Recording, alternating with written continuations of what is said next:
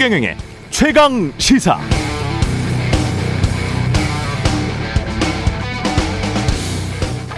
미국의 마크 티센이 자신의 트위터에 만약 미국 지원 없이 아프가니스탄 같은 상황이었다면 한국도 붕괴했을 것이다 라고 썼죠.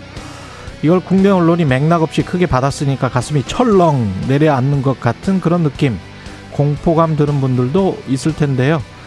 이런 글을 쓴 마크 티센은 누구냐? 테러와의 전쟁을 선포하고 아프가니스탄과 이라크 전쟁을 벌인 조지 W 부시 대통령의 연설 담당 비서관이었고 미국 기업연구소의 연구원이었습니다. 미국 기업연구소는 또 부시 대통령의 테러와의 전쟁을 기획하고 수행하는데 큰 영향을 끼친 이른바 네오콘의 요새 이렇게 불리는 곳입니다. 그러니까 마크 티세는 자신이 모셨던 부시의 이라크 아프가니스탄 전쟁이 옳았다는 걸 옹호해야 하고 바이든의 아프가니스탄 철군을 비난할 수밖에 없는 매우 정파적인 인물인 것이죠. 그래서 그가 트위터를 쓴 비슷한 시기 워싱턴 포스트의 기관 칼럼을 보면 그는 이런 맹랑한 주장까지 하고 있습니다. 미국 우방 중 어떤 나라도 어떤 나라도 미국 도움 없이 자신을 방어할 수 없다. 그게 우리가 미군을 일본, 독일, 한국에 70년 이상 주둔시킨 이유고 그게 우리가 전 세계 170개국 이상의 우리 군인들을 파병하는 이유다. 미국의 호전적인 매우 호전적인 우파 농객 한 명이 뭐라고 한마디 했다고 전후 맥락 설명도 없이 한국을 아프가니스탄과 바로 비교하는 지극히 낮은 수준의 자존감이 우리 언론에 배어 있는 게 아닌가. 그렇다면 그건 우리의 굴욕입니다.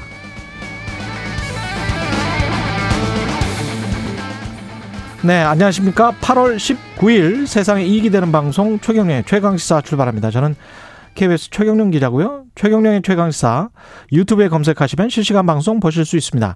문자 참여는 짧은 문자 50원, 기본자 100원이 드는 샵 9730 무료인 콩 어플 또는 유튜브에 의견 보내주시기 바랍니다. 오늘 1부에서는 이재명 표 기본소득 당 차원의 검증으로 어, 검증 거쳐서 끝장 토론하자. 라고 목소리를 내고 있는 분이죠. 더불어민주당 김종민 의원 만나보고요. 2부에서는 김프로의 정치학, 국민의힘 김재원 최고위원 만납니다.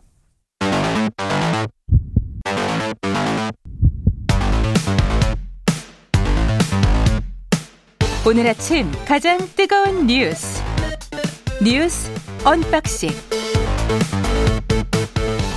자 뉴스 언박싱 시작하겠습니다. 민동기 기자 김민아 평론가 나와있습니다. 안녕하십니까? 안녕하세요. 예. 코로나 상황 관련해서 보건의료 의료 노조가 아유 더 이상 힘들어서 안 되겠다 인력을 늘려달라 공공병원을 좀 확충해달라 이야기를 하고 있습니다. 예. 그 중앙노동위원회하고요, 각 예. 지방노동위원회에 노동쟁이 조정 신청서를 제출을 했는데요. 음. 여기에는 뭐 감염병 전담 병원은 물론이고 사립대병원, 국립대병원, 공공병원 등이 포함이 되어 있습니다. 예. 아, 요구는 이렇습니다. 그러니까 지난 5월부터 최근까지 정부하고 이른바 사측과 교섭을 진행을 해왔는데 에, 정당한 보상과 처우 개선 요구에 대해서 사측은 비용이 많이 든다 이런 핑계를 대고 있고 예. 보건복지부는 취지에는 공감한다면서도 계속 유보적인 태도를 보이고 있기 때문에 지난 두 달 반 동안 노동교섭에 실질적인 진전이 없었다라고 지금 비판을 하고 있는데요. 사실 이분들 굉장히 많이 고생을 하고 있지 않습니까? 그렇죠. 그러니까 핵심적인 요구는 두 가지인 것 같아요. 인력을 좀 확충을 해달라. 음. 그리고 공공의료를 좀 강화를 해달라. 이 두 가지인데요. 어, 코로나 발생이 지금 이후에 1년 8개월이 지났는데도 이런 문제에 대한 개선책은 없었고 어. 현장 인력을 쥐어짜기만 하는 그런 방식으로 일이 진행이 되었다. 그래서 음. 불만이 지금 쌓일 대로 쌓여 있는 그런 상태였고요. 심지어 뭐 번아웃이라든가 음. 우울감에 있는 이런 그 의료인들도 상당하다고 합니다. 그래서 총파업까지 지금 예고한 그런 상황입니다. 음. 그러니까 이게 항상 말씀드리지만 만약에 코로나19라든지 이런 상황이 한두 달 뭐 바짝 고생하면 끝나는 거다라고 하면 이렇게까지 뭐 이런 여러 가지 대책들이나 이런 것들이 이렇게까지 중요하지 않을 수 있어요. 근데 그게 아니라 언제든지 다시 일어날 수 있는 일이고 그리고 지금 상황도 언제까지 갈지 모른다라고 하면 그러면 이런 상황에 대응을 해 가면서도 아, 구조적인 문제나 이런 것들을 고쳐 나갈 필요가 있는 거거든요. 그게 이제 공공의료 확충 큰 틀에선 그런 것이고 그다음에 뭐 좀 더 작은 틀에서는 지금 말씀하신 것처럼 의료 인력의 확충이라든가 정당한 보상을 지급한다든가 그런 문제가 매끄럽게 진행될 수 있도록 만드는 것인데 그런 부분에 있어서는 지금까지 이제 상당히 이제 뭐 노력이 좀 부족했던 게 사실이고요. 뭐 지금 당장 오늘을 대응하기 위해서 이제 뭐 그렇다라고 하기에는 음. 너무 이제 기간이 길어진 게 사실이고 그리고 지금 이제 보건의료 인력들 중에 간호사들이 많이 이제 어떤 요구를 하고 있는 게 지금 법적 지위와 할 수 있는 일이나 이런 것들이 상당히 이제 좀 법의 어떤 그 있는 테두리에 벗어나는 부분들이 많다는 얘기도 많이 하고 있습니다. 무슨 얘기냐면 지금 의료 행위는 의, 의료 인만 할 수 있잖아요. 의사만 할 수 있는데 의사가 수가 많지 않기 때문에 간호사들이 지금과 같이 의료 부담이 상당히 큰 상황에서는 그러한 의료 행위나 이런 것들의 일정 부분을 떠맡을 수밖에 없는 구조인데 음. 그게 법으로 따지면은 다 이제 어 위법인 상황이 되기 때문에 이러한 어떤 지위에서 오는 격차 이런 것들도 좀 해소해 달라는 요구를 사실은 작년에도 했었거든요. 근데 예. 이런 것들도 사실 이 정 치권이나 또는 정부에서 진도를 못 나가고 있는 그런 상황이기 때문에 보건의료 노조의 파업 파업하는 것 자체도 여기에 대해서도 이제 정부가 어떻게 대응하느냐. 이 파업이 어떻게 우리 의료 이 시스템 부담을 좀 이 감경하는 방식으로 잘 이제 좀 넘어갈 수 있느냐. 이것도 중요하지만 이런 여러 가지 문제에 있어서의 근본적인 대책이 논의도 미흡하고 실제로 좀 진행되는 바도 없다. 이 점을 우리가 이번 기회에 다시 한번 짚고 넘어가지 않을 수 없다는 겁니다. 노동조합이 요구하는 게 조속한 감염병 전문병원 설립, 네. 전국 70개 중진료권마다 한 곳씩 공공의료 확충, 공공병원 시설, 장비 인프라, 어, 이런 것들을 좀 더 확충해 달라는 것. 그 다음에 간호사 1인당 환자 수를 좀 법제화해 달라. 네. 그러니까 너무 중노동이라는 이야기죠. 그렇습니다. 그다음에 5대 불법 의료 근절하고 양질의 의료 서비스를 위한 의료기관의 평가 기준을 강화해 달라. 뭐 이런 것들인데 뭐 명분상 이게 틀린 말은 별로 없는 것 같은데요. 예. 네, 그리고 지금 실제로 어 상습적으로 초과 노동을 많이들 하고 있고요. 그렇죠. 그리고 민원도 그렇게 많다고 합니다. 그러니까 이런 부분들에 대해서 예. 간호사라든가 이 현장에 있는 분들이 일일이 대응하기에는 너무 한계가 많거든요. 음. 그러니까 좀 체계적이고 근본적인 어떤 시스템으로 이걸 돌파를 해야 되는데 음. 그런 부분에 있어서는 병원 측도 그렇고 정부 쪽에서도 음. 아직까지는 그렇게 별다른 어떤 지원책이라든가 이런 걸 내놓지 못하고 있는 그런 상황인 것 같아요. 결국은 이제 돈 문제입니다. 그렇죠. 예. 예. 돈, 돈 문제. 문제고 그렇죠. 그리고 이제 결국은 세금 문제로 그렇습니다. 되는 것이죠. 네. 네. 그렇기도 하고 음. 이게 사실 이런 문제를 근본적으로 해결하기 위해서는 지금 말씀드렸듯이 시스템 바꿔야 되는데 음. 그 시스템이라는 게 어떤 지금 뭐 지금도 요구안에 공공병원 확충이나 이런 게 있지 않습니까? 예. 결국 어떤 의료의 공공성을 강화하는 방식의 어떤 여러 가지 제도 정비가 이루어져야 되는데 음. 이것은 지난번에도 우리가 경험했듯이 지금의 이제 의료 단체라든가 지금 현업 의료인들의 이 추구하는 어떤 그런 방향하고 충돌하는 부분도 있는 거예요. 예. 그럼 이런 것들에 대한 이견 해소나 이런 것들을 정부가 이제 정치력을 갖고 조율할 수 있어야 되는데 지난번에 보지 않았습니까? 상당히 어렵습니다. 그게 음. 그런 조건이 같이 있기 때문에 진도를 못 나가고 있는 건데 예. 언제까지 그러겠습니까? 뭐 논의할 건 논의하고 좀 진도를 나갈 수 있는 건 나가야죠. 이게 참 뭐 거의 모든 분야가 그런 것 같은데 부동산도 음. 마찬가지로 우리가 공공임대 같은 경우가 굉장히 좀 낮잖아요. 한 자리 네. 숫자잖아요. 다른 나라들은 뭐 20% 30% 정도의 공공임대가 있는데 우리 같은 경우는 굉장히 낮고 의료도 마찬가지로 민간병원 위주지 않습니까? 네. 그리고 돈 되는 사실은 과목 위주로 형성이 돼 있고. 그렇죠. 그러니까 우선순위가 공공 위주와 생명을 구하는 과목 위주로 그 뻔하잖아요. 외과랄지 네. 응급의학과랄지 뭐 이런 이런 쪽 지금 이제 감염 내과랄지 뭐 이런 것들 위주로 좀 형성이 된다면 자연적으로 형성이 될 수 있게 사회가 그쪽으로 합의를 하고 우선순위를 계속 둘 수 있는 그런 정책. 그거는 역시 또 돈 정책입니다. 그렇습니다. 돈과 관련된 그쪽에 돈을 많이 배정하는 수밖에 없어요. 예. 돈도 배정해야 되고 예. 그걸로 인해서 손해를 본다고 하는 이 지금의 이제 민간 병원이나 현업 의료인들의 불만 어떻게 해소할 것이냐 이런 문제 같이 이제 연결돼 그렇죠. 있는 것 연계가 네. 돼 있습니다. 그게 네. 예 네. 녹취록 파문은 저거 저거 파문은 정리가 되고 있습니까? 저거 정리됩니까? 원, 네. 원희룡 전 제주지사가요 예. 어제 이준석 대표를 향해서 자신과 통화한 녹음 파일 전체를 어제 오후 6시까지 공개하라 이렇게 요구를 했거든요. 그러니까 통화한 건 한 20분 정도 되는데 음. 이준석 대표가 공개한 녹취록은 매우 일부분이다. 전부를 공개하라 이렇게 했는데 이준석 대표가 아, 여기 요구에 응하지 않았고요. 네. 페이스북에 그냥 딱하다 이렇게만 썼습니다. 딱하다. 딱하다. 하태경 의원이 예? 오히려 이제 원희룡 전 지사를 공격을 했는데요. 음. 당의 분란을 증폭시키고 있다라면서 대선 예비 후보 사퇴를 촉구를 했습니다. 그리고 일부 의원은 어제 의총이 열렸거든요. 이준석 대표가 대여 투쟁은 소홀히 안채 내부에 적과 싸운다 이렇게 비판을 했는데 여기에 대해서도 이준석 대표가 무대응으로 나오니까 원희룡 지사가 어제 저녁에 이준석 대표가 결국에는 자기 잘못을 인정을 한 것이다. 이렇게 스스로 마무리를 지었고요. 일단 어, 갈등이 외형적으로는 약간 봉합되는 그런 양상이긴 합니다만 언제든지 이거는 다시 재발할 가능성이 있습니다.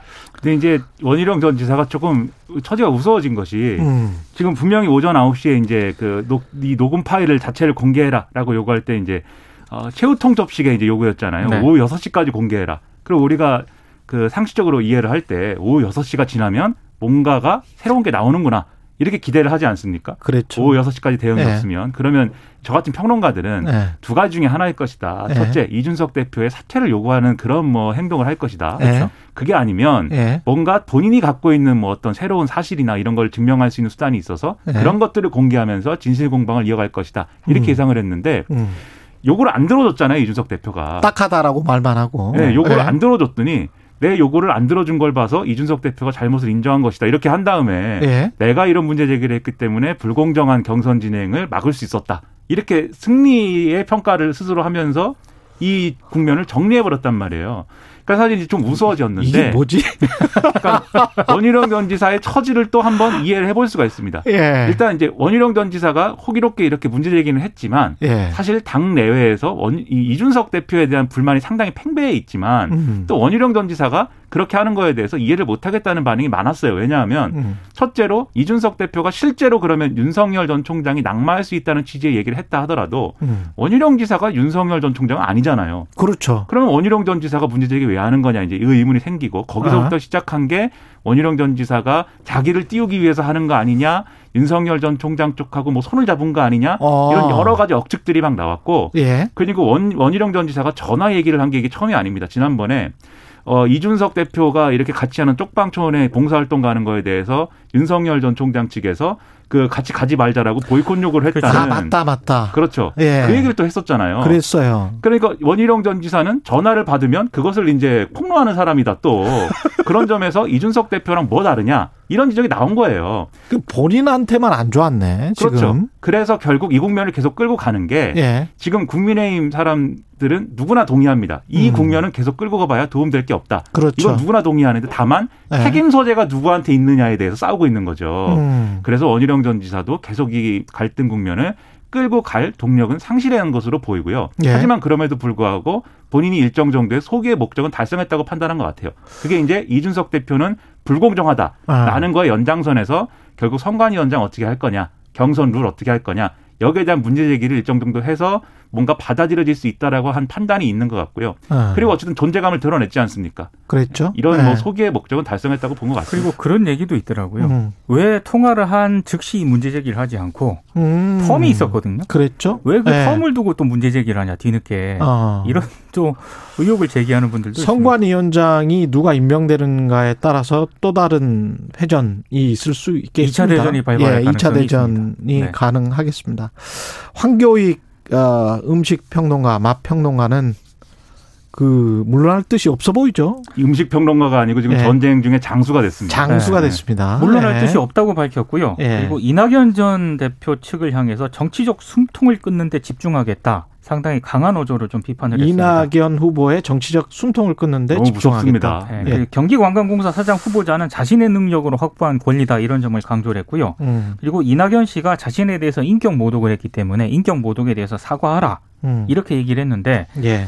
어제 이낙연 전 대표 측의 입장은 별다른 대응은 없었습니다. 공식 예. 논평도 없었는데 다만 아, 캠프 선거대책위원장인 서른 의원이요 SNS에 이런 글을 썼습니다. 그러니까 착각도 대단한 착각이고 오만도 이런 오만이 있을 수가 없다. 음. 경기 관광공사 자리가 이재명 지사 대통령 후보 만들기 돌격대장 자리로 착각하는 것 아니냐라고 비판을 했고요. 음. 이재명 지사는 황교익 사장 내정을 철회하라 이렇게 요구를 했고 정세균 전 총리하고 박용진 후보도 역시 이재명 지사에게 지명 철회하라고 했는데 예. 어, 이재명 지사 측에서도 상당히 좀 고민이 많긴 많은 것 같습니다. 이 곤란하겠죠. 왜냐하면 너무 세게 발언이 나오니까요. 예. 어, 이게 지금 대선 가도에 어, 이익과 불이익을 따져봤을 때 음. 지금 캠프 내에서도 여러 이야기가 오가고 있는 중이거든요. 근데 결국에는 이게 인사청문회가 경기도 의회 주관으로 30일 열리지 않습니까? 그렇죠. 그때 어떤 판단을 내리느냐가 결국에는 가장 큰 변수가 될 것으로 근데 거기에서 아주 부정적이면 철회할 뜻이 있다라고 분명히 어제 밝혔으니까요. 그렇습니다. 예. 정문 정문 특보가. 예. 그게 이제 뭐 원론적인 입장 표명일 수도 있고 음. 아니면 진짜로 고민하고 있을 수도 있는 건데 음. 문제는 지금 한 열흘 남아 있는 거잖아요. 그것도 예. 인사청문회까지도 예. 열흘 동안 계속 그러면 숨통 끊는 얘기를 하는 거냐 이게 이제 핵심인 거죠. 사실 지금 국면은. 음. 그래서 어제도 말씀드렸지만은 애초에 이낙연 전 대표 측에서 뭐 문제 제기는 할 수 있는데 이거를 뭐 이게 도쿄 오사카 관광공사 사장이 어울린다 뭐 이렇게 가면서 이제 황교익 씨의 어떤 그 분노가 이제 좀 촉발이 된 거고. 예. 근데 그 그렇게까지 말할 필요는 없었어요. 그렇죠. 예. 거기서부터 좀 논쟁이 저질이 됐는데 예. 거기서 그러면 그건 부적절했다라고 정리하고 음. 황교익 씨는 이러저러한 전문성과 경력과 이력이 충분하다라는 논쟁을 또 했으면 됐는데 예. 황교익 씨 본인이 이제 숨통 끊는다 이렇게 나오니까 이거는 이건 누구도 수습을 못 해요 그러면. 그렇죠. 예. 이런 상황 계속 이어지면 이재명 지사한테 손해일 수밖에 없는 게 음. 결국 이, 이 정권에서도 그리고 역대 어느 정권에서도 항상 나옵니다. 대통령의 인사권에 대한 논란이 항상 나오잖아요. 하잖아요. 그래서 그렇죠. 누구를 임명한다고 고집을 부렸는데 그게 음. 여론이 안 좋은데도 강행을 해가지고 뭐 음. 이런 논란이 계속 있는데 이재명 지사가 대통령이 됐을 때도 그렇게 되는 거냐 논쟁이 음. 이제 이렇게 가는 거거든요. 코드 인사, 보훈 인사. 그렇죠. 예. 보훈 인사는 아니라 할지라도 지금 국면은 그럼 코드 인사라든지 음. 이런 것들에 대해서 뭐 이 여론의 비판이 있더라도 강행하는 리더십이냐 이 음. 의문이 제기가 될 거고 예. 그리고 우유부단하다라는 의문이 또 제기될 수도 있어요. 왜냐하면 지금 예 지금 말씀하신 것처럼 예. 이 어떤 그 인사청문회 과정을 보고 음. 좀 처리할 수 있는 인사라면 음. 지금은 왜 그게 안 되느냐 뭐 이런 의문도 가질 수 있거든요 사람들이 어떻게 대응하느냐 기로에 섰습니다. 뉴스 언박싱 민동기 기자 김민아 평론가였습니다. 고맙습니다. 고맙습니다. 고맙습니다. KBS 라디오 최경영의 최강 시사 듣고 계신 지금 시각은 7시 37분입니다. 오늘 하루 이슈의 중심 당신의 아침을 책임지는 직격 인터뷰 여러분은 지금 KBS 1라디오 최경영의 최강 시사와 함께하고 계십니다. 네, 더불어민주당 내 이른바 친문 의원 20명이 대선 경선 후보들에게 정치개혁, 기본소득에 대한 끝장 토론을 제안했습니다. 후보들은 제안이 오면 마다할 이유는 없다. 이런 입장이고, 구체적인 계획은 지금 어떻게 세우고 있는지 더불어민주당 아, 김종민 의원 연결돼 있습니다. 안녕하세요. 예, 안녕하세요. 김종민입니다. 예. 그 더불어민주당 내 친문 의원 20명이 기본소득에 대해 끝장 토론을 제안했다. 이게 이제 언론의 일반적인 보도인데 예. 이런 제안을 하게 된 이유가 있을까요? 지금 그동안의 그 경선 과정에 대해서 어 너무 이제 그 신상에 대한 네가티브 위주로 가고 있다. 음. 이런 우려들이 있었잖아요. 예. 그 저희가 보기에도 뭐 옛날에 뭐 어떤 일을 했다, 어떤 발언을 했다 이런 문제를 가지고 이제 경선 흐름이 음. 어, 좀그 잘못 가고 있다 이런 생각들이 좀 있었어요. 예. 그래서 좀 정책 논쟁이 좀 필요하다고 본 거고 음. 그 중에서 이제 특히 정치 개혁 문제가 그 중요성에 비해서 별로 얘기가 안 되고 있다. 이런 좀 문제의식이 하나 있었고요. 정치 개혁이라고 하면 어떤 걸 말씀하시는 거죠? 개헌 말씀하시는 겁니까, 혹시? 정치 개혁이라는 게요. 예. 그러니까 정치가 바뀌어야 되지 않겠습니까? 대통령 그, 한명 바뀌면 예. 대한민국이 잘 가나요? 그동안에 우리가 대통령 선거 때마다 예. 지금 대통령 이번에 이제 여덟 번째 뽑아요. 예. 민주화 이후에. 예. 근데 대통령 뽑을 때 항상 아 대통령 새로 뽑으면 나라가 좋아지겠지 하는 그런 기대와 희망이 있었죠. 맞습니다. 근데 대통령에 따라 좀 다르긴 해요. 좀 좋은 대통령, 민주적인 대통령이 뽑히면 조금 나아지기도 하고. 예. 또 대통령이 좀 잘못하면 더 안 좋아지기도 하지만. 음. 우리가 김대중, 노무현, 문재인 대통령, 지금은 대통령으로는 참 훌륭한 분들이에요. 우리 당에서 이제, 어, 선출된 분들이.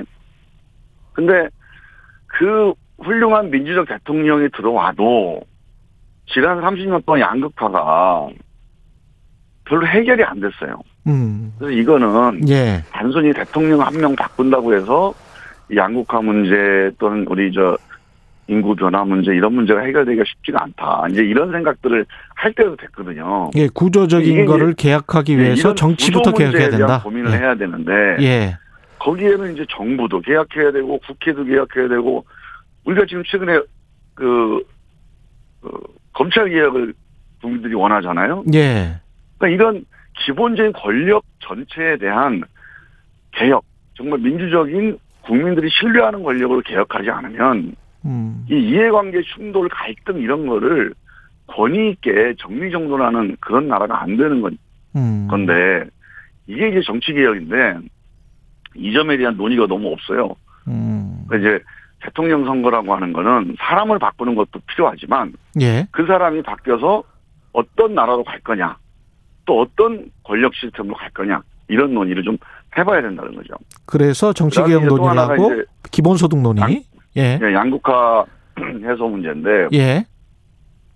누가 뭐래도 정치에게서 제일 중요한 양극화 저성장 이 경제 민생 문제예요. 특히 예, 그렇죠. 경제는 지금 세계 뭐 G7이다, 세계 10이다 이렇게 얘기들 하잖아요. 예. 국가 경제는 어느 정도 발전을 했어요. 예. 근데 과연 우리 민생, 국민 경제, 국민 생활은 그만큼 나아졌느냐? 음. 뭐 상대적으로 뭐 그냥 밥 먹고 사는 거 좀 나아졌죠. 예. 그런데 정말 우리가 미래에 대한 불안이라든가 아니면 서로 상대적인 그 양극화에 대한 불만이라든가 이런 것들은 별로 개선이 안 되는 거예요. 특히 뭐 일자리 문제, 대기업, 저 중소기업 간의 임금 격차가요. 예전에 IMF 이전에 한 80%였는데 예. 지금은 55% 이렇게 돼요. 그렇습니다. 예. 그리고 이제 뭐 집구하기 더 어려워졌잖아요. 그렇습니다. 근데 이건 어느 정부의 문제가 아니고 음. 지난 30년 동안 더 악화됐다는 게 심각한 거예요. 예. 그래서 이 양극화의 문제를 해결해야 된다. 예. 이런 논의를 하고 있는데 이게 지금 우리 민주당 내에서 이제 후보들이 음. 여러 가지 말씀들을 하고 계시는데 크게 보면 복지국가로 가야 된다. 이런 주장이 있고 예. 기본소득이 이게 해법이다. 이런 주장이 있어요. 예. 그 이제 저희는 기, 어, 복지국가가 그동안에 이제 김대중, 노무현, 문재인 이 우리 민주정, 민주당 정부의 일관된 노선이었는데 음. 이제 이재명 후보가 기본소득이 해법이다 이렇게 이제 제안을 하신 거란 말이에요. 예. 그런데 우리 의원들 내에서 보면 기본소득에 대해서 우려를 하시는 분들이 상당히 많이 있습니다. 음. 근데 예. 이건 이재명 후보를 지지하느냐하고 좀 달라요. 예. 이재명 후보를 지지하긴 하지만 기본소득은 걱정이다. 기본소득은 문제다. 지금 이재명 캠프에 가 있는 분들에도 이런 분들이 꽤 있습니다. 음. 근데 이 논쟁이 안 돼요. 그냥 기본소득이 만약에 이재명 후보가 혹시 당선이 되면 예. 기본소득은 마치 우리 당의 당론이 돼버- 돼버린다. 이런 생각을 하는 분도 계세요. 어. 그래서 이거는 기- 기본소득이라고 하는 정책에 대한 문제는 조금 더 치열한 논쟁이 필요하다. 왜냐하면 이게 한 해에 60조가 들어가는 거거든요. 음. 한해 지금까지 60조라는 전국에 거는 그 이재명 캠프의 주장을 그대로 받아들이면 이재명 후보가 예. 만약에 그, 그 기본소득을 실시한다고 할 때 임기 안에 예. 하려고 하는 계획이 그래요. 음. 실천 계획이. 예. 그래서 그 정도 계획이면 지난번에 우리가 이명박 정부 때 4대강 사업 가지고 모든 예산을 다 영끌하듯이 끌어모았거든요. 예. 그게 22조예요, 그게. 예. 그래서 복지 예산이 줄어들었다고 5년 내내 논쟁이 됐던 적이 있어요. 예. 근데 이게 60조를 만약에 예산을 끌어모은다면 예. 아마 그 이후에 왜 이 예산 줄어들었냐, 이 사업 해야 된다 하는 그런 논쟁이 임기 내내 생길 겁니다, 아마. 음. 그래서 이 문제에 대해서는 예.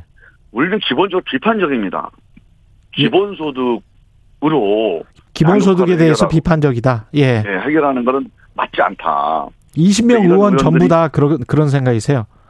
그렇죠. 예. 그래서 예. 그러니까 그 비판적이니까 이 문제에 대해서 문제 제기를 하고 한번 논쟁해 보자고 얘기한 거지. 아. 찬성하거나 예. 아니면 같이 중립이거나 하면 예. 이걸 치열하게 논쟁해서 굳이 할 필요가 없죠. 그냥 이 경선 과정에서 알아서 해라 이렇게 놔두면 되는 거죠. 어제 이거는 예 문제 제기를 한번 해본 거죠. 예 그런 문제 제기셨군요. 어제 이재명 캠프 쪽에 김우영 전 비서관 있지 않습니까? 프로그램에 네. 나왔는데 어 기본소득 논쟁은 우리 사회 미래에 화두고 지난해 재난지원금 지급부터 치열하게 정책적인 논의가 진행된 사안. 그런데 결론을 미리 내놓고 지금 비판적이라고 말씀을 하셨으니까 네. 이 제도는 위험하다. 그러니까 우리 허가를 받고 지나가라는 식의 에, 현재 소통의 시대에 걸맞지 않는 문제 제기다. 이렇게 이야기를 했거든요. 어떻게 보세요? 그분이 뭐 좀뭐 뭐 착각을 하든지 아니면 이제 정치적으로 왜곡을 하는 건데요. 예. 비판을 하고 문제 제기를 하는 게 맞아요. 네. 토론하자고 하는 게 찬성하거나 아니면 별 생각이 없으면 왜 토론하자고 하겠습니까? 어. 문제가 있으니까 토론하자고 하는 거예요. 예. 그럼 우리가 토론하자고 하면 예. 거기 보면 뭐 무슨 허가를 받아라 이런 말을 하는데 음. 아니 토론하고 반대하는 사람이 허가 받으라고 반대를 합니까? 우리가 논쟁을 하면 국민들이 보고 판단하지 않겠어요. 음. 그러니까 국민들에게 판단할 기회를 제공하자. 예. 우리는 반대하지만 당신들 찬성하면 논쟁해보자. 이게 뭐가 잘못된 거예요. 그렇군요. 그거를 무슨 허가받아 이런 식으로 왜곡해서 어. 예. 정치적으로 공격하는 거는 어. 그러니까 이런 조금 비판을 못 받아들이는 거예요. 그렇군요. 자, 비판적인 의견이 있다. 음. 아니 환영한다. 논쟁해 보자. 이게 정상이거든요. 음. 근데 무슨 비판하는 거에 대해서 왜 비판하냐? 이런 문제의식이 밑에 깔려 있는 거예요. 그래서 그러니까 논쟁을 해보자고 하는데 먼저 이제 비판을 해놓고 규정을 짓고 하는 거는 논쟁을 해보자는 태도가 아닌 거 아니냐 뭐 이런 식의 아니, 반박인 것 맞는 같아요. 말입니까? 예. 우리 앵커님 그게 맞는 말이에요? 예. 논쟁할 때 비판을 해, 서 논쟁이 시작되잖아요. 음. 그 승부를 가리는 거예요. 우리가 축구 경기라는 승부를 가리는데 예. 자꾸 공격을 해요. 아, 니네 누가 승패도 가르면 안 되는데 왜 자꾸 공격하냐. 똑같은 얘기예요, 그게. 그 말이 안 되는 얘기입니다. 이 말도 똑같은 이야기겠네요. 민주당 민영배 의원인데 지금 이재명 후보 쪽에 전략 담당하는 의원입니다. 토론이 아니라 기본소득 성토대회를 열겠다는 것처럼 보인다. 그건 이제 논쟁을 폄하하는 거고, 그러니까 논쟁을 받아들일 자세가 안 돼 있는 거죠, 그거는. 예. 비판하는 걸 받아들여야 돼요. 어. 그럼 비판에 대해서 더 나은 대안을 제시하든지 설득하든지 해야 됩니다. 그러면 이분들이 예. 비판을 하면 음. 그러니까 이게 만약 캠프 전체 의견이라는 건 심각한 겁니다. 아. 비판을 누군가 비판하는 거를 당연하게 봐야 돼요. 자기 주장이나 자기 캠프의 주장을 예. 누군가가 다 찬성해 줄 거다 이렇게 생각하면 안 돼요. 그렇, 습니다 비판하는 게 예. 정상입니다. 그러면 지금 김정민 의원님 말씀하시는 거 들어보면 확실히 이게 반 이재명 전선의 의원들 20분이 기본소득에 관해서 우리는 반대하는데 정말 근거가 있으면 한번 내놔봐. 라고 어떤 도전적으로 공격적으로 문제 제기를 하신 걸로 보입니다. 그 이제 부당한 표현이고요. 야, 그건 부당한 표현이니까. 예. 그러니까 반 이재명이라는 우리가 이제 예. 반 이재명 이후에도 사람을 부당하다. 미워하지 마라 이런 말이 있잖아요. 예. 이게 왜 그러냐면 예. 우리가 인간 전체에 대해서 공격하거나 비판하거나 이렇게 예. 그거는 맞지가 않아요. 그 인간은 되게 음. 다양하지 않습니까? 음. 그 어떤 한 사람의 주장과 말과 행동 그거는 잘잘못을 따질 수가 있어요. 예, 예. 근데 인간 전체가 잘못됐다. 이거는 안 되죠. 제가 말을 고칠게요. 그냥 반 네. 기본소득 이러면 되겠죠. 그러니까 반, 예, 그 기본소득을 반대하거나 예. 이제 그 걱정하는 분들 그렇죠. 이런 예. 분들이 이제 의사 표시를 한 거다. 이거는 이제 맞는 얘기인데 예, 예, 예. 이재명 후보에 대해서 반대할 수도 있죠. 예. 기본소득 때문에 반대할 수도 있고 다른 것 때문에 반대할 수도 있습니다. 음. 근데 사람들이 마음속에 뭐가 들어가 있느냐? 이거 독심술할 맞습니다. 필요가 예. 없어요. 맞습니다. 기본소득을 예. 반대한다. 기본소득이 문제다. 그 말을 우리가 중시해야 됩니다. 그 알겠습니다. 말, 그것만 가지고 토론하면 돼요. 너 오케이. 마음속에 무슨 생각이 있지? 음. 이거 중세 때나 하던 거예요, 이런 거는. 오케이. 그 사람이 한 말에 대해서 우리가 정직하게 토론을 하는 게 맞지. 예. 당신 마음속에 뭐 이런 의도 갖고 하는 거냐. 그 무슨 의도가 있든지 그게 무슨 상관입니까?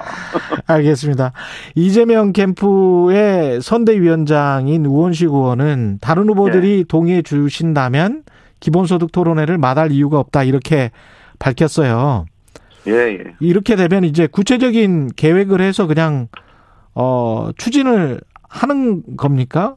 구체적인 어떤 계획 같은 게 있나요? 예, 지금 논의를 하고 있고요. 예. 어, 이제 그 우원식 의원이 음. 이제 뭐 함께 하자고 그래서 전 그게 그 반갑고. 예. 그 잘하시고 그렇게 해야 돼요. 예. 이게 결론이 어떻게 나면 그 결론 나면 또 그 결론대로 가는 건데 기본소득에 대한 걱정이 정말 많습니다. 어. 이런 정도 토론이 안 되고 가면 물론 토론이 돼서 어떤 결론이 날지는 모르지만 음. 이런 과정을 치열하게 거쳐야 돼요. 알겠습니다. 그렇지 않고 어. 그냥 뭐 이거는 그냥 대세다 이렇게 가버리면 음. 이거 나중에 우리 시한폭탄처럼 나중에 이게 뇌관이 될 수가 있어요. 그래서 저는 이 토론을 예. 어, 적극적으로 해야 된다고 보, 고 예. 방법은 후보 간의 토론 혹은 전문가 토론, 의원 토론 이런 여러 가지 방식으로 지금 검토를 하고 있습니다. 그래서 후보 간 토론 전문가 또 섞인 토론 아니면 전문가들의 토론. 그러니까 일단 후보 토론은 후보 중심 토론을 별도로 해야 되겠죠. 예. 거기에 이제 다른 분들이 같이 가게 되면 조금 어 토론의 성격이 음. 어 조금 안 맞을 수가 있어요. 후보는 후보가 중심이 돼서 예. 자기 얘기를 하는 토론으로 가야 될 것 같고 예. 후보간 토론도 한번 제안을 해보려고 그래요 오늘. 예. 성관이도 여기에 대해서 긍정적입니다. 예. 알겠습니다. 후보 어느 정도 진전이 되, 는 것 같은 그런 분위기가 있습니까? 그러면? 예, 그래서 논의는 지금 각 그 후보 캠프마다 음. 논의를 해보니까 예. 크게 반대하는 후보는 없었고요. 예. 그래서 이제 오늘 정도의 선관위하고 각 캠프의 책임자분들하고 조율을 해서 한번 음. 공식, 공개적으로 제안을 한번 해보려고 합니다. 이게 어떻게 그 지금 말씀하시는 거 이제 쭉 들어보면 이게 기본소득 정책에 관련된 것, 정치개혁 정책에 관련된 것들이지 어떤 당내 정치 공학적 역학구도 뭐 이재명 대 반 이재명 뭐 이런 세력을 모으는 것 뭐 이런 거는 전혀 아니다 이런 말씀이신 거죠? 아니 결론적으로 그런 의미가 있을 수 있죠. 아 결론적으로 그런 의미가 있을 수는 있다. 자, 우리가 정책 예. 논쟁을 하다 보면 예. 유권자들이 아 저거 보고서 복지국가 맞냐, 예. 맞냐, 기본소득이 맞냐 예. 생각하실 거 아닙니까? 예. 그러면 지지판도에 영향을 줄 수 있죠. 아. 아 선거에서 논쟁이라는 게 그렇죠. 그런 의미를 다 봉쇄한 논쟁이 어디가 있겠어요. 아 그거는 봉쇄할 수는 없죠. 뭐. 예. 의도하거나 그거를 무슨 작전을 짠다 이런 식으로 자꾸 곡해하는 거는 그렇습니다. 그분들이 예. 모든 걸 다 그 정치공학으로 보는 거예요. 알겠습니다. 예. 이 복지국가냐 기본소득 이 논쟁 자체가 엄청나게 중요한 의미가 있는 겁니다. 그렇습니다. 이 예. 논쟁이 유권자들에게 어떤 영향을 미칠 거냐. 그걸 그분들이 영향을 못 미치게 막 막는다고 막아지는 게 아닙니다. 그게. 그렇습니다. 그거 예. 받아들이는 거죠. 그게 선거예요. 예, 예, 예. 예. 황교익 그 막 칼럼니스트 관련해서 있잖아요. 그 예. 경기 관광공사 사장 내정 두고 논란이 계속되고 있는데 이 예. 부분은 어떻게 생각하세요? 저는 뭐 그분의 자격 문제를 가지고 예. 이제 그 이제 그분이 보기엔 약간 감정이 상할 만한 공격을 이제 받은 거 아닙니까? 예, 시간이 조금 그거, 별로 안 남아서요. 네, 그런 짧게 말씀해 주십시오. 뭐 예. 친일파 비슷하게 공격한 건 잘못했다고 보고요. 예. 그런데 또 이분이 또 뭐 무슨 누구의 정치 생명 끊겠다 이런 식으로 발언하는 거는 예. 그분이 이제 개인적으로 자기가 어떤 뭐 페북에 올리거나 이런 건 모르겠는데 이미 이제 공적인 그 뉴스메이커가 됐잖아요. 예. 더군다나 이재명 후보의 어떤 그 이재명 후보 쪽에 어떤 이렇게 그 뭐야 사람으로 인식이 되고 지지자? 있고 예. 뭐 아니면 뭐 예. 그쪽에 이제 인사 추천을 받은 분이에요. 지금. 알겠습니다. 예. 근데 거기서 그런 얘기를 하면 음. 이거 경선판 전체를 완전 왜곡시켜. 알겠습니다. 더불어민주당 후보 쪽에서 김종민 의원이었습니다. 예, 고맙습니다.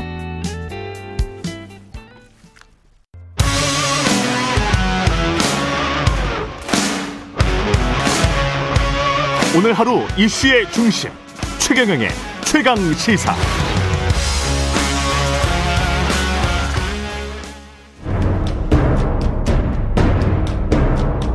여의도 정치구단 김재원이 말한다. 김프로의 정치학. 네, 여의도 최고의 전략가 정치구단 국민의힘 김재원 최고위원과 여의도 정치 구석구석을 들여다봅니다. 월간 김프로의 정치학 김재원 국민의힘 최고위원 나오셨습니다. 안녕하세요. 안녕하세요. 국민의힘 요새 부끄럽습니다. 그 뭐 원희룡 전 제주지사 원희룡 후보와 이준석 당 대표 간의 이 녹취록 저거 파문은 이건 정리된 걸로 봐야 됩니까? 어떻습니까? 뭐 두 분 다 이제 그더 예. 이상 확전할 의사가 없는 것 같으니까 예. 뭐 충분히 그 정리가 되지 않을까 생각합니다. 이제 예. 뭐 사실은 녹취록자만 들어도 멀미 날 정도로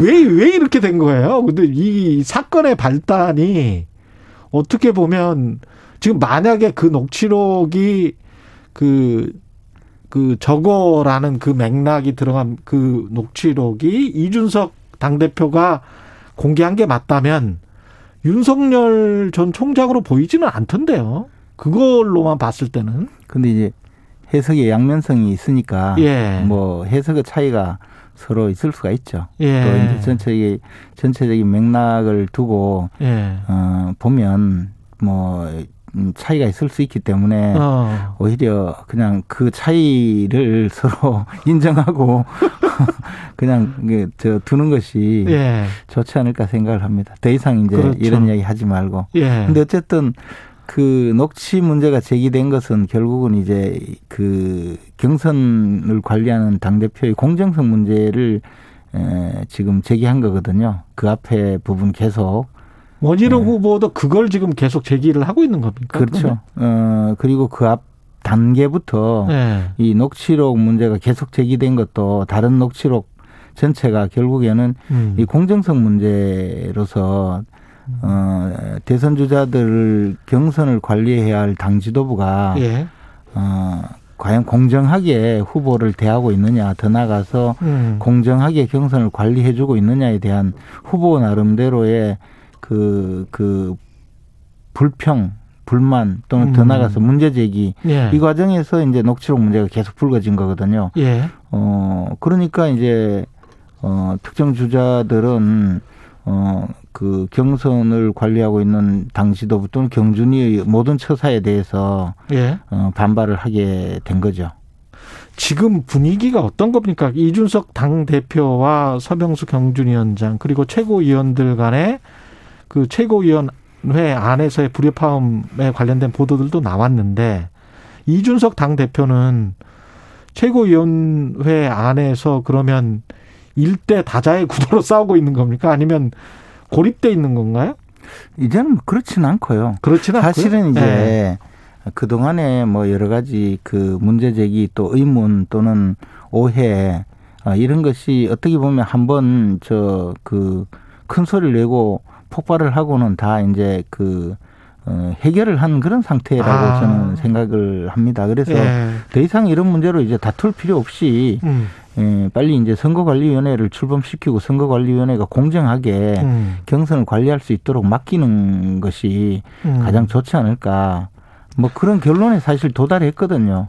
그렇, 예. 그렇죠. 예. 그리고 이제 어 사실 그 지금 여러 가지 논란이 결국에는 전부 어, 대선 주자들을 좀 저 공정하게 에, 관리를 해주고 더 나가서 우리가 지금 대통령 선거에 이기려면 대선 주자들이 이겨줘야 되는 거잖아요. 예. 그러면 대선 주자들 지지율도 올려주고 어, 모두가 주인공이 될 수 있도록 당이 만들어줘야 되는데 음.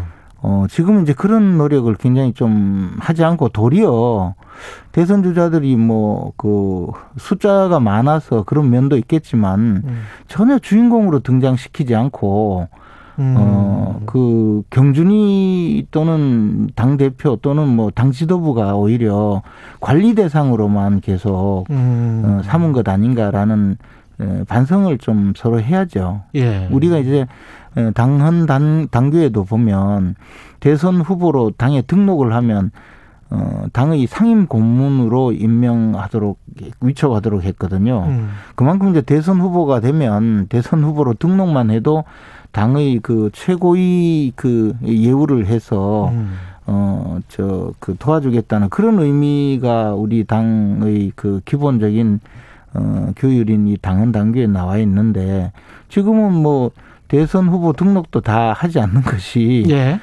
등록해봤자 오히려 관리 대상만 되고 어. 좀좀 뭐 그그 그 어떤 행사에 불러서 안 오면 안 온다고 혼내고 이런 대상이 돼 버렸거든요. 그러니까 나는 음. 후보 등록도 하지 않았는데 왜 부르느냐 이런 상황이 돼 버렸어요. 아. 네, 그러니까 이제 우리가 과연 대선 후보를 주인공으로 예. 어, 참 만들고 그분들을 본선 경쟁력을 높여주려고 하는 거냐. 음. 말로는 뭐 본선 경쟁력을 높여주기 위해서 이런저런 일을 한다고는 하지만 사실은 그 반대의 그 상황이 돼버리는 거죠.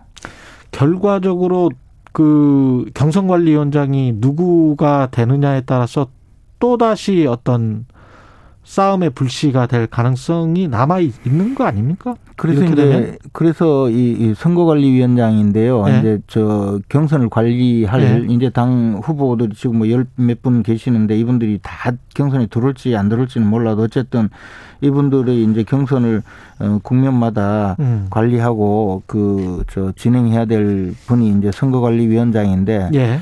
어, 그에 대해서 사실 경준이가 그동안 보여준 여러 가지 문제에 음. 대해서 어, 물론 뭐 경준이 활동이 괜찮다고 생각하는 분들도 계시겠지만 또 당내 많은 분들은 그렇지 않다고 생각하는 분들도 계시거든요. 네. 그 원희룡 후보의 경우에는 원희룡 지사의 경우에는 이 경준이를 이끌어온 서병수 위원장은 절대로 선거관리위원장이 되어서는 안 된다는 입장으로 네. 그 주장을 하면서 이제 그 어, 당 대표가 특정 후보에 대해서는 어, 그, 저, 나쁜, 저, 표현을 했다. 이렇게 제기를 하면서 이제 이 전체가 음. 경선이 지금 공정하게 관리되지 않고 있다고 문제 제기를 한 거거든요. 예. 그러니까 선거관리위원장을 예, 우리가 저 임명하고 최고위에서 의결을 거쳐야 되는데 그 과정이 좀 더 많은 분들이 어, 납득할 수 있는 분 음. 이런 분이 되어야만이 이제 앞으로 경선도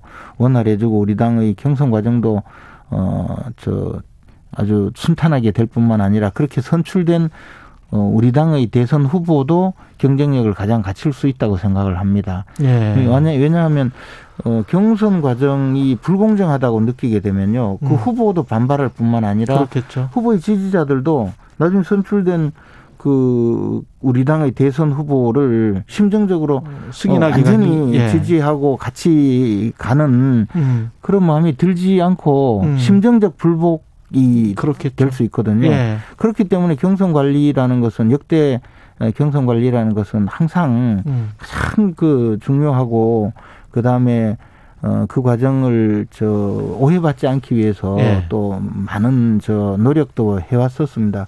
근데 저는 우리 당의 대선을 여러 차례 예. 겪어보기도 하고 직접 그 뭐그 뭐 그 캠프 소속으로 뛰어보기도 하고 했지만 예. 이 선거관리위원장을 누구를 임명하느냐에 대해서 이렇게 그 문제 제기가 많은 경우는 저는 진짜 처음 보거든요. 그만큼 이게 어 당내가 지금 어 공정성에 대해서 그 걱정을 하고 있다는 반증이죠. 그래서 어. 이 공정하게 관리할 수 있는 선거관리위원장이 어, 오셔야 된다라는 생각을 하고 있습니다. 공정이라는 그 개념 자체가 되게 추상적이기 때문에 결국 이제 사람인데요. 어떻게 뽑힙니까? 지금까지는 예. 과거에 보면 음, 저 주로 이제 당 대표를 지내시고 예. 어, 은퇴하신 원로 중에서 원로 또는 예. 뭐 어, 그런 분들이 맡으셨죠. 음. 어떤 경우에는 뭐 국회의장 지내신 분 왜냐하면 이제 더 이상 정치적으로 예. 자신의 그 이익이 없는 예, 분들 예, 아. 그리고 당에 대한 애, 당심 내지는 많은 분들이 봤을 때 아, 저분이 오시면 어. 저분이 맡으시면 그럭저럭 그저 어, 편향되게 하시지는 않을 아, 거다라는 아, 그런 어, 믿음이 있는 분들이 어. 주로 맡으셨고 예. 그리고 그 과거에는 실제로 경선 과정에 선거관리위원장이 뭐 편향되어 있다든가 즉 공정성에 음. 문제가 있다든가 이런 문제 제기가 된 적이 저는 한 번도 없었던 것 같아요. 예. 예. 근데 이번에는 좀 특수한 상황이 돼 버렸어요. 음. 근데 이제 결과적으로 어, 홍준표 후보도 토론을 겁내서 어떻게 대통령 후보를 하나, 유승민 후보도 토론 안 하고 대통령 뽑으면 묻지마 투표된다. 뭐 이렇게 하면서 토론을 피한 꼴이 돼버렸단 말이죠. 윤석열 후보가. 언론에 비친 모습이. 그러니까 이제 그 부분에 대해서도 예. 어, 그 토론의 성격 자체에 대해서 이게 음. 공정하지 못한 토론이라고 또 문제 제기하는 분. 예. 또는 이제 이 토론을 왜 겁내느냐 그러면 자격 없다고 하는 분 그렇죠. 그럼 이 토론이 만약에 정상적으로 그 우리 당의 선거관리위원회가 예. 우리 당헌 당규에 나와 있는 합동 토론회 선거운동 방식의 합동 토론회였다면 어 그런 비판을 받아도 꼼짝 못하죠. 예. 그런데 이제 왜 경선 준비위원회가 예. 권한도 없이 예. 월권 행위를 하느냐? 예. 어? 어, 저도 그런 문제 제기를 했고요. 네. 어, 토론을 지금 저 당장 해야 되는 이유가 뭐냐? 어? 음. 그, 그, 그렇게 하면서 또, 음. 당대표께서는 뭐 토론을 뭐 두 번 하면 뭐, 네, 누구는 저, 그, 그냥, 저, 이제 물론 예. 저, 추락할 것이다라는 예. 식의 이야기를 했다는 의혹 제기가 또 되고 예. 또저 상대방 측에서는 토론만 하면 저 안 그래도 매일 실수하던 저 윤석열 후보는 그냥 어저그 추락할 거다 뭐 예. 이런 류 이야기가 계속되고 예. 그러면서 경선 준비위원회는 어, 근거가 좀 불분명한 이 토론을 밀어붙이고 그러니까 아. 아니 그 경선 준비위원회가 경선 준비를 하라고 만든 저 음. 에, 예, 우리 임시 저 특별위원회인데 음. 왜 경선 준비위원회가 경선 준비 업무 외에 다른 일을 벌이느냐. 음. 그러니까 또 그쪽에서 우리는 정권을 위임받았다라고 예. 하고 또 저 같은 사람 언제 그 위임해 줬느냐. 아. 뭐 이런 그 끊임없는 논란을 야기해 버리니까 예. 어, 이 경선 준비위원회가 과거에 이런 일이 없었는데 굳이 왜 저러나 예. 또 이런 또 논란 예. 그것이 이제 확전이 계속되니까 이게 단순히 후보와 어떤 저 그 후보 간의 대결 구도를 넘어서서 음. 어, 싸움판만 커지고 말썽만 많아졌죠. 그러니까 이제 우리 당을 아끼는 많은 분들은 도대체 음. 이 집권할 의지가 있느냐, 예. 어? 어, 말싸움만 벌이고 예. 어, 하고 있는데 집권할 의지가 있느냐, 거기에 또 의심을 받을 정도로 예. 그래서 이제 우리 당의 그 어, 지지자들이 아주 그 지금 분노하고 있고요. 그렇게 된 거죠. 선관위원장 아까 말씀하실 때 이제 뭐 국회의장을 하셨던 분이랄지 당대표 하셨던 분 뭐 이런 분 말씀하셨는데 지금 현재 현역 의원인 서병수 의원 같은 경우는 그러면 김재원 최고위원님 마음속에서는 완전히 제외가 돼 있는 거네요. 어, 저는 이제 그렇게 말씀드리면 또 곤란하고요. 아니 그렇게 이제 예의를 드셔서 혹시 마음속에 어떤 분이 됐으면 좋겠다라는 뭐 과거 전 국회의장이면 뻔하잖아요. 우리가 사, 사람들이. 그 저는 어쨌든 예. 저뭐 전에 국회의장 지냈던 분이 공천심사위원장 맡으셨는데 별로 좋은 결과가 안 나오지 않았던 경우도 예. 최근에 있었지 않습니까? 그래서 예. 뭐 국회의장을 맡으신 분이 해달라 이런 의미도 아니고 예. 다만 어, 경선 준비위원장으로서 사실은 중립성 논란을 불러일으킨 것은 틀림없는 사실이거든요. 그런 상황에서 다시 선거관리위원장을 맡는다면 음. 또 이제 분란이 일어날 거고 음. 그러면 이게 우리 경선이 과연 참 참으로 순탄하게 가겠느냐 예. 그 걱정은 저는 있습니다.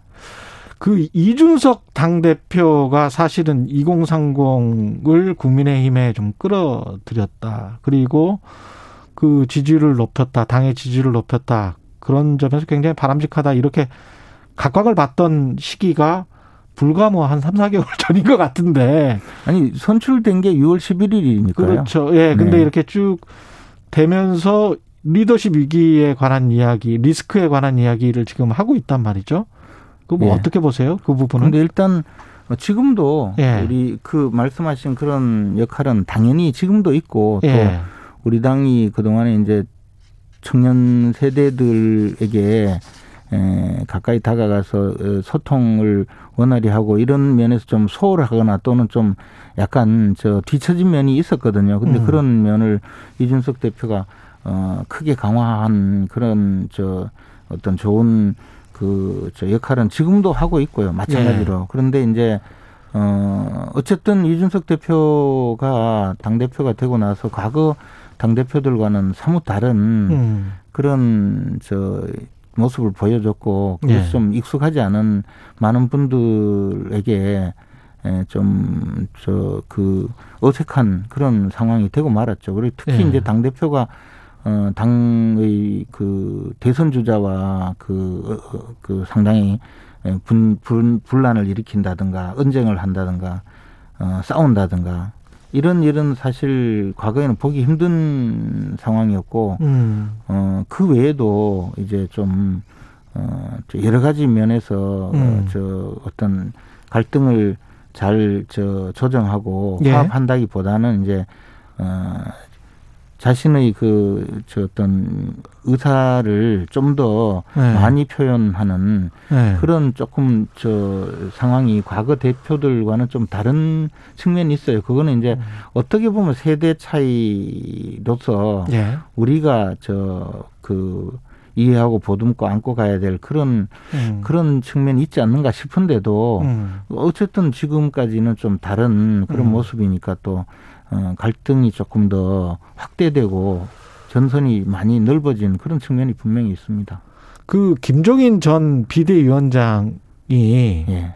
국민의힘 입장에서는 가장 좋은 시나리오는 뭐 그 적절한 시기에 들어오셔서 뭔가 역할을 하는 게 제일 좋은 시나리오 아닙니까? 그런 측면에서의 어떤 김종인 전 비대위원장의 선거관리위원장이랄지 뭐 이런 것들도 혹시 안에서 내 그런 이야기도 있습니까? 김정인 전 비대위원장의 선거관리위원장 이야기는 사실은 제가 처음 듣는 이야기인데요. 예. 예. 어, 저는 이제 우리 그 우리 당이 젊어졌잖아요. 예. 이준석 대표의 그 어떤 등장 자체가 이제 상징하는 그런 측면이고 젊어졌고 또 음. 앞으로도 더 젊어져야 되고 어, 그런 의미에서 사실 김종인 위원장의 도움을 받지 않고 음. 이번 대선을 치렀으면 하는 마음이 분명히 있었는데 아. 최근에 오면서 생각이 많이 바뀌었습니다. 아,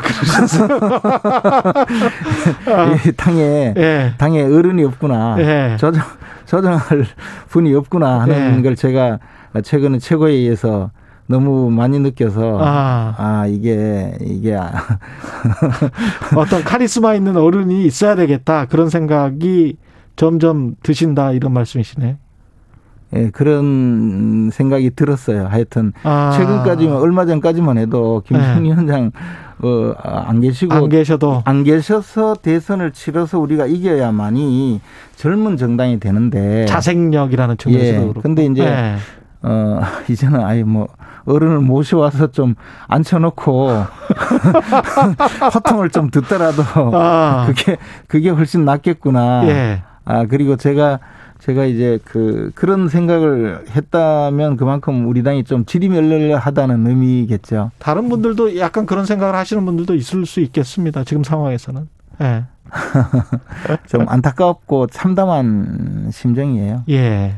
그 11월에 국민의당 안철수 대표 는 다시 겨울에 다시 뭔가 만날 가능성은 있을까요? 이제 이제 그동안 협상 과정에서 사실은 예.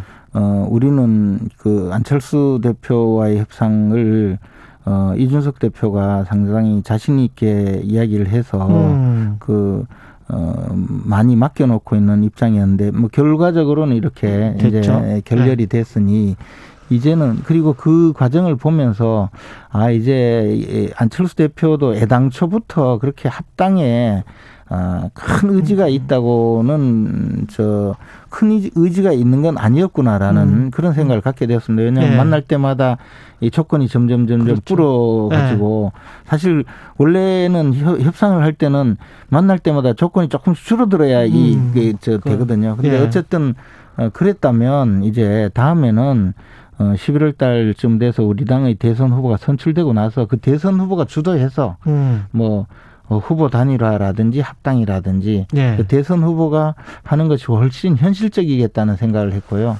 또 그것이 어. 오히려 그 효과를 더 예. 어, 크게 만드는 그런 저 그러니까 이제 합당이라든가 후보 단일화 효과 자체가 음. 좀더 커지는 음. 어, 그런 어, 결과를 낳을 수 있다고 생각도 했습니다.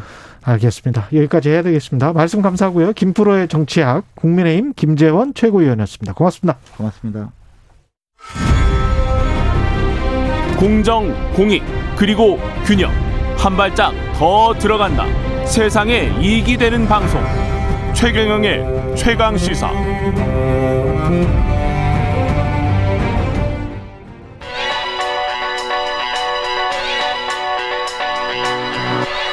최강 시사. 서영민의 눈. 네, 서영민의 눈 시작합니다. KBS 서영민 기자 나와 있습니다. 안녕하십니까? 안녕하세요. 예, 오늘은 아프가니스탄 이야기네요. 네, 미국이 포기한 나라 시민들의 운명. 아, 이 슬프네. 네. 미국이 포기한 나라 아프가니스탄. 카불 공항 뉴스 예. 보니까 이런 얘기 생각이 나서요. 예. 이게 혼돈의 한가운데 아니었습니까? 아, 그, 우리가 과거에 그 1950년대 한국전쟁 때 피난열차. 네. 그게 어떻게 비행기에서 재현이 되는지 모르겠습니다. 맞습니다. 이게 사실 저도 어제 탈레반 얘기하면서 예.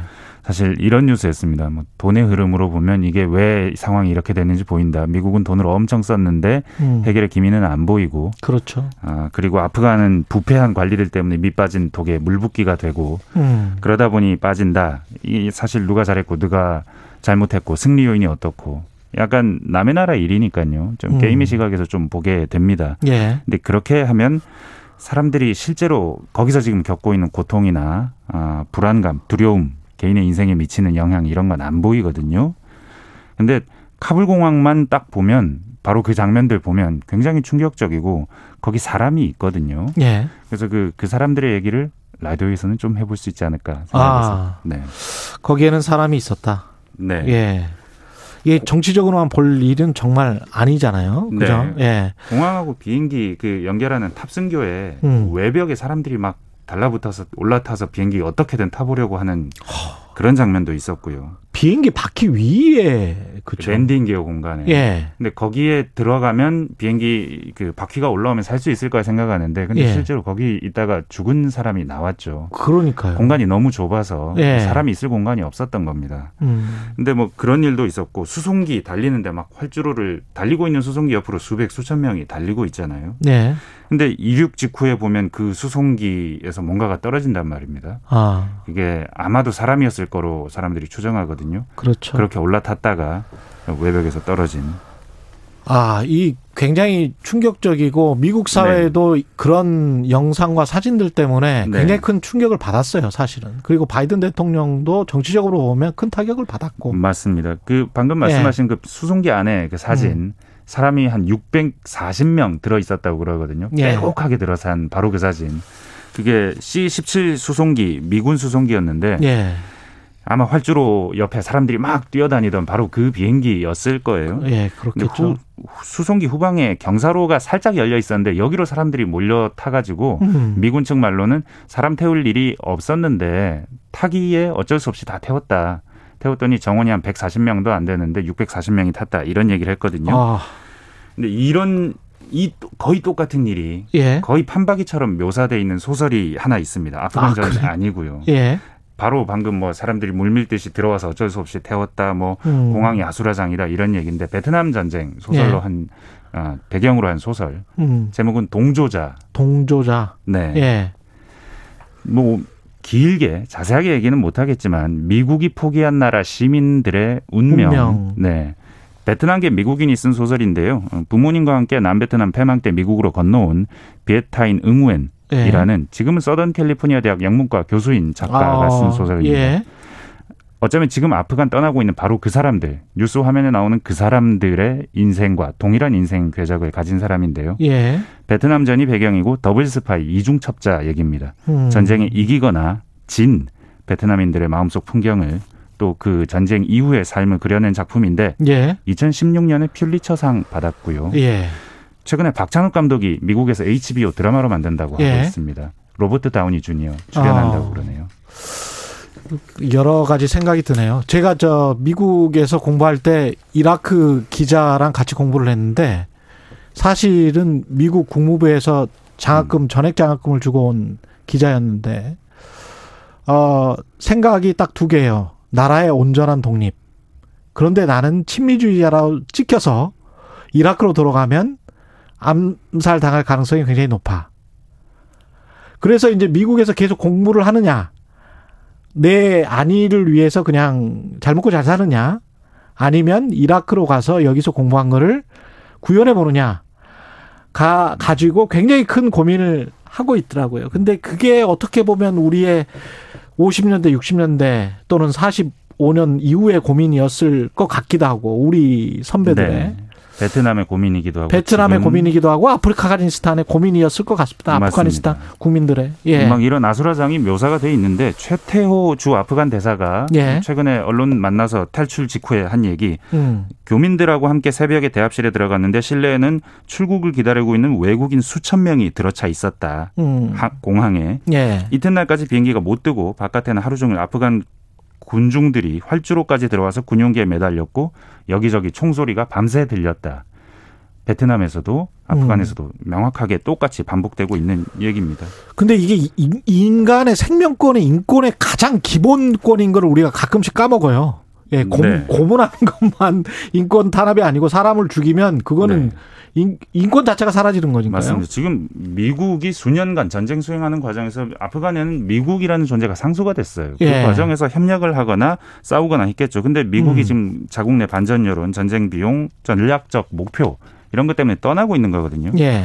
그러니까 그 생사의 기로에 선 사람들은 선택을 해야 되고 굉장히 그렇습니다. 급박해지는 겁니다. 예. 근데 이긴 쪽이라고 행복하지 않아요. 어. 베트남 전쟁 당시 소설을 한번 살펴보면 보복을 안 할 수가 없어요. 희생은 너무 많이 했거든요. 음. 미국하고 전쟁하는 과정에서 전우도 잃고 가족도 잃고 외세가 우리를 괴롭혀서 굴욕을 줬다라는 시각을 가진 사람들이 득세를 했기 때문에요. 그렇죠. 그런데 이제는 지금부터 베트남에서 아프간에서 일어날 일은 탈레반이건 아니면 베트남에서 있었던 일이건 네. 이제는 자기 자신들이 자기 동포를 괴롭히고 음. 위협 주고 굴욕 주고 하겠죠. 지금 여성들에 대해서 일어나는 일들, 음. 뭐 부르카 안 입었다고 총을 쏘고, 그렇죠. 이런 학살들이 있을 수밖에 없을 거고요. 예. 다른 한편에서는 이게 진보라고도 하고 또 아, 반대편에서는 진보가 아니죠.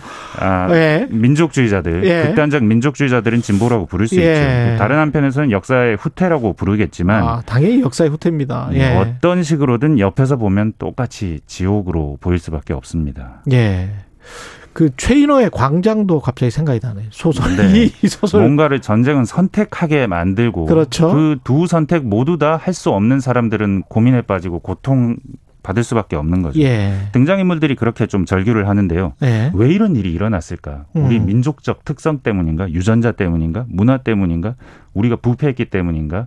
미국이 들어와서 미국에 협력했기 때문인가? 아니면 이번 전쟁 말고 지난 100년 동안 제국주의 열강들에 의해서 우리가 침탈당해서 우리는 내 발로 설 수 없게 된 건가? 이런 갖가지 고민을 하고 음. 고통받고 비극 겪는 사람들의 시선 그 자체로 얘기를 하고 있습니다. 예. 어쩌면 우리가 지금 이렇게 점수 매기고 평가하고 음. 분석하는 것보다 아픔에 조금 더 공감하고 음. 더 같이 아파하고 그래야 될 순간을 살고 있는 게 아닌가 싶기도 합니다. 아쉽네요.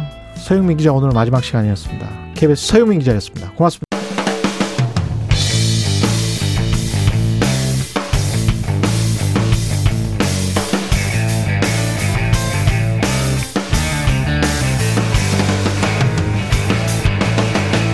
최경영의 최강 시사.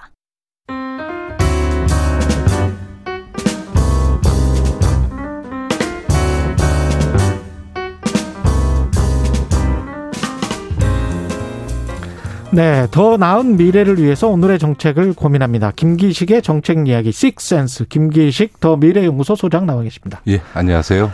예, 모지 포인트 관련해서 전성인 교수와 이야기를 했었는데 아, 이게 환불 지연 사태로 피해자가 속출을 하고 있어서 이 이거 다시 한번 짚어보겠습니다. 이 근본적 원인은 뭐라고 보세요? 예, 일단 이그 머지 포인트 회사 자체의 문제고요. 예. 그다음에 이제 금융감독 당국의 음. 이 감독과 규제의 문제 이 두 가지가 문제가 있는데 예. 어쨌든 예.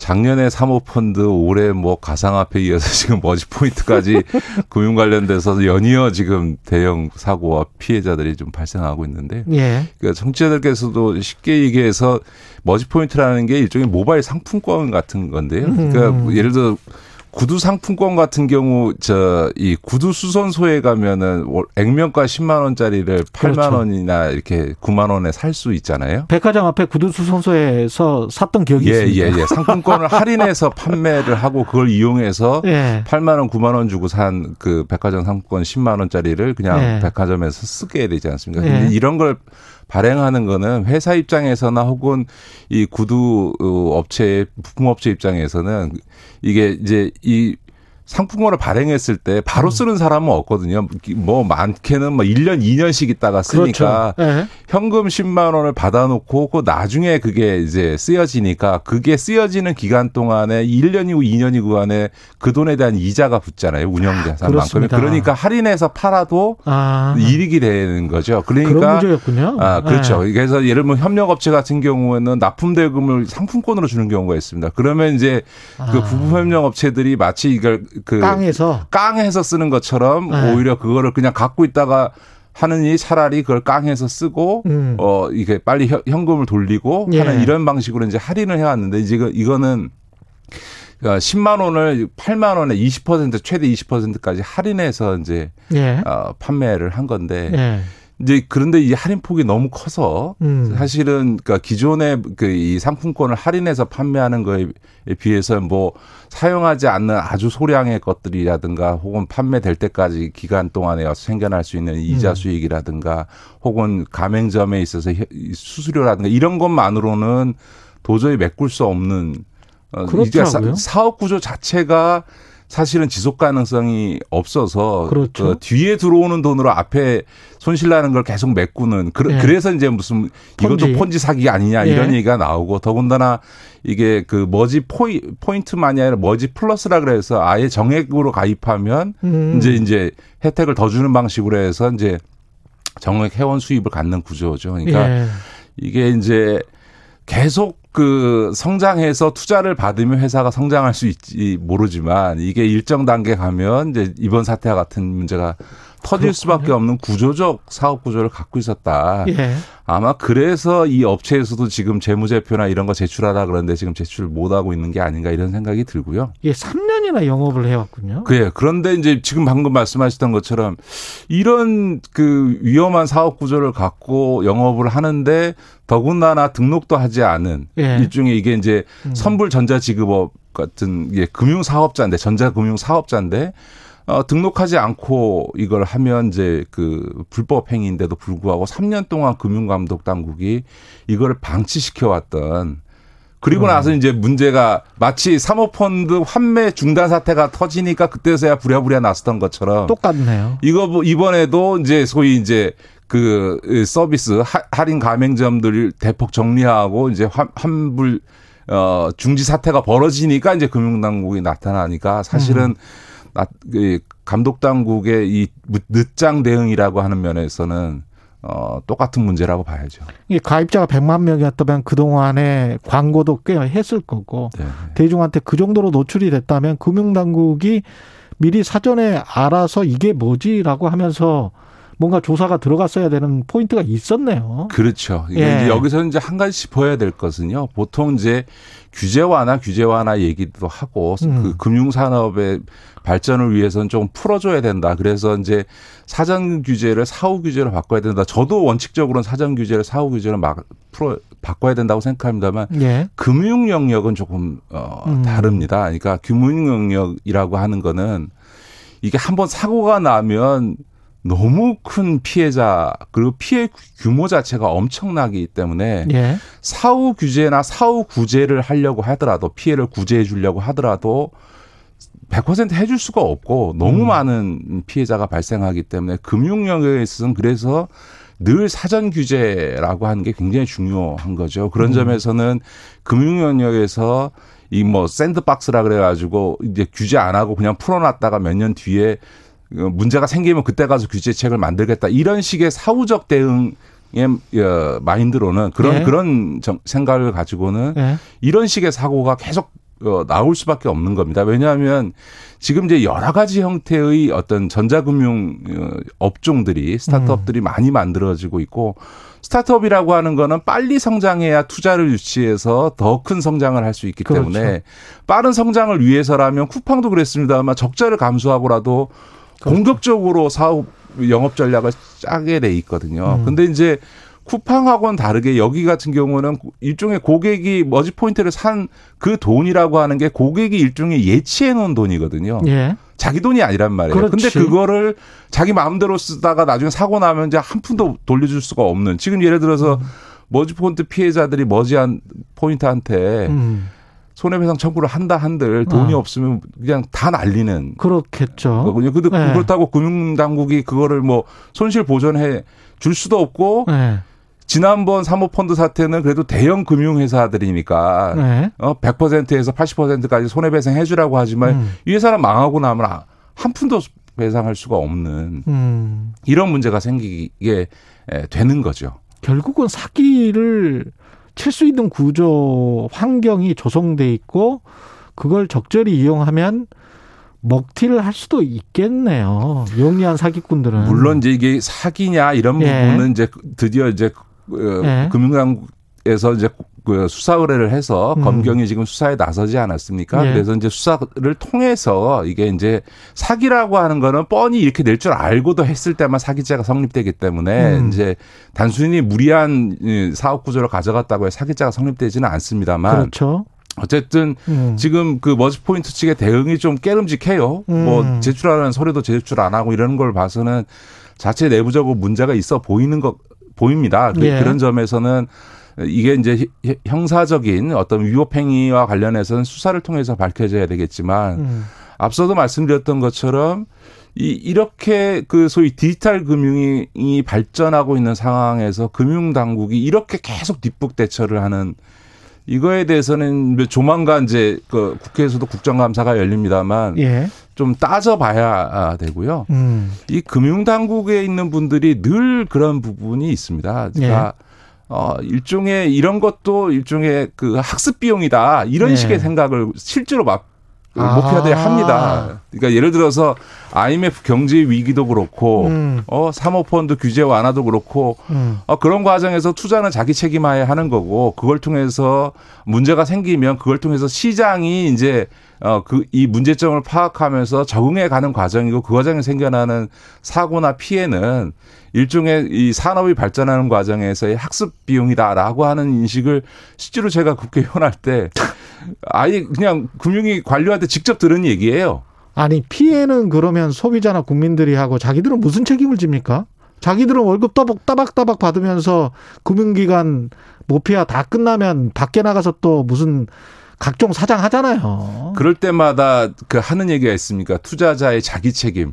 소비자의 자기 선택 누가 하라고 했냐 자기가 알아서 한 건데라고 하는 소위 이 경제 소비 주체들의 자기 책임성을 늘 강조하는 말로 빠져나왔는데 음. 이걸 어떻게 소비자가 다 파악하고 그 금융 소비 행위를 하겠어요. 그런 점에서는 지금 연이어 발생하고 있는 이런 문제와 관련해서 지금 가상화폐 문제도 심각해지고 있는데 네. 이 금융감독 당국의 금융이나 금융감독원의 어떤 자세 이런 거에 대해서는 음. 한번 어, 깊게 세게 짚어봐야 된다고 봅니다. 가상화폐 관련해서도 지금 공식 등록을 해야 하는데 그 법상 신고 요건을 갖춘 거래소가 없는 것 같다. 뭐 이런 이야기 나오고 있잖아요. 없는 것 같다가 아니라 금융위원회가 네. 25건데 지금 네. 거래소를 점검해 봤는데 신고 요건을 충족할 수 있는 곳이 한 곳도 없다. 그런 걸 확인된 겁니다. 이게 왜냐하면 이제 그 신고를 하려면 이게 이제 예. 허가제는 아니고 등록제인데 등록을 위해서도 요건이 있어요. 그 중에서 음. 이제 돈스탑 방지 기구가 요구한 것처럼 실명 그 확인 계좌를 은행으로부터 받아야 되고 더군다나 지금 새로운 룰 트래블 룰이라 그래서 그 가상화폐를 거래했을 때 판 사람과 산 사람의 정보를 확인하도록 하는 룰이 이제 국제적인 돈스텝 방지 기구의 네. 요구로 인해서 이제 시행을 해야 되는데 그 요건을 갖추고 있는 데가 한 군데도 없다는 거예요. 네. 그런 점에서는 지금 이제 거래소가 어 전면 다 만약 폐쇄된다 하나도 어 등록하지 못하고 그러면 이제 거래소에 전자화폐를 예치하고 있는 분들을 잘못하면 음. 어 다 날릴 수도 있는 이런 상황이 된 거죠. 이것도 큰일인데 지금 공인중개사 수수료 개편 논란 때문에 지금 네, 3분밖에 네. 안 남아서 그 문제도 네. 짚어야 돼서 요 근데 한 가지만 예. 말씀드리면 금융당도 그 금융위를 이해할 수가 없는 게 예. 지금 한 달 앞두고 이제서야 점검해서 한 달 앞두고 이제서 저다 등록 불가능할 수 있다라는 얘기를 하면 도대체 가상화폐 투자한 사람들한테는 어떡하란 말입니까? 이거를 원래 이게 이제 그 3월 달에 시행하기로 한 거를 6개월 음. 유예해 줘서 9월 달에 시행하는 거지 않습니까? 그러면 예. 3월 달에 유예해 줄 때 바로 점검을 들어가서 3, 4월 달에 이 거래소들의 이런 문제점들을 드러내 줘야 예. 이 가상화폐 투자했던 분들이 시간 여유를 두고 가상화폐를 그 현금화 하거나 음. 뭐 어떻게 안전자산으로 옮길 수 있는 건데 지금 이제 한 달 남겨놓고 이렇게 버리면 지금 이걸 현금화 하기도 지금 어, 어려워지는 이런 네. 이런 문제 직면하게 되는 거죠. 그래서 저는 도대체 금융위원회가 왜 음. 이렇게 어, 심각한 문제들에 대해서 이렇게 늦장 대응을 계속 반복하고 있나 이런 점은 되게 안타깝습니다.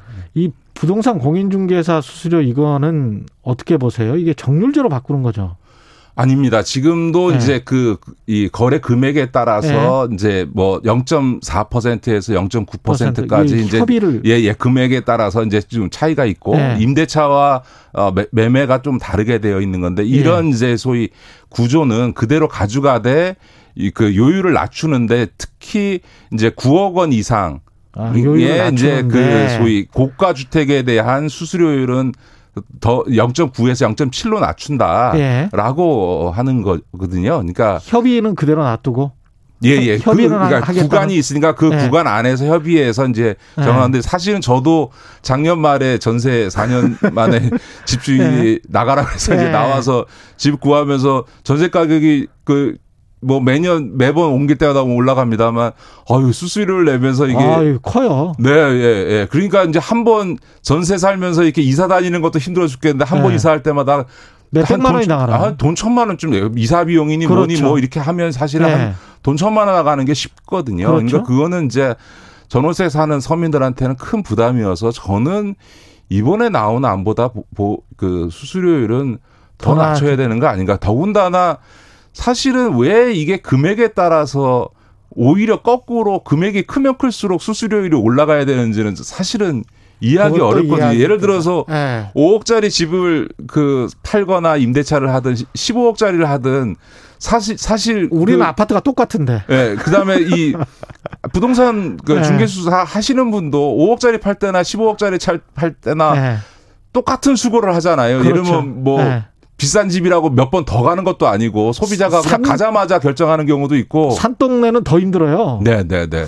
서민 동네는 더 힘들어. 오히려. 그렇죠. 서민 동네일수록 예. 오히려 한 군데 알려주려면 그 소개시켜주는 훨씬 더 드는데 예. 실제로 강남에 이 몰켜 있는 예. 어, 이 비싼 아파트들은 훨씬 더 쉽게 중개할 수 있는데도 불구하고 왜 금액이 크면 원래 보통은 이 금액이 크고 음. 거래량이 많으면 음. 할인을 해주잖아요. 보통 그렇죠. bargaining power라 그래서 네. 내가 그 1억짜리가 아니고 10억 원어치 사니까 좀 네. 깎아주라 수수료를 이렇게 돼 있는 건데 오히려 부동산 중개업은 거꾸로 금액이 비쌀수록 수수료를 더 내라는 게 예를 들어서 카드 수수료도요. 네. 백화점은 카드 사용량이 많으니까 카드 수수료가 낮고 네. 영세한 곳은 카드 수수료가 높아서 그게 늘 문제가 되거든요. 그렇죠. 근데 이거는 네. 거꾸로 되어 있는 네. 거예요. 그래서 이 수수료율 구조에 대해서 국민들이 납득할까라고 음. 하는 점에서 지금 나와 있는 개편안에 대해서도 국민들은 어, 불만을 가질 수밖에 없을 거다 이렇게 봅니다. 말씀 감사하고요. 지금까지 김기식 더 미래연구소 소장과 함께했습니다. 고맙습니다. 네, 고맙습니다. KBS 라디오 최경영의 최강시사 듣고 계신 지금 시각은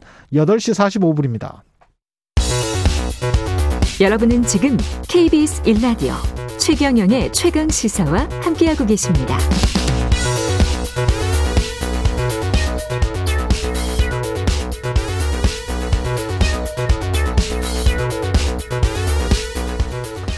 네, 지난 2015년 검찰이 석연치 않은 이유로 무혐의 처리했던 윤우진 전 용산 세무서장의 뇌물수수 의혹 사건 현재 재수사 과정이 있긴 한데 관련해서 윤우진 전 소장의 스폰서 역할을 했다고 주장하는 Y씨가 입을 열었습니다.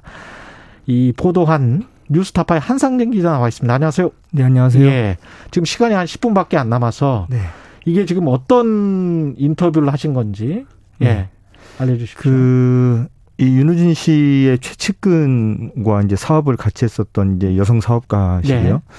그분이 이제 그 사업을 하는 과정에서 음.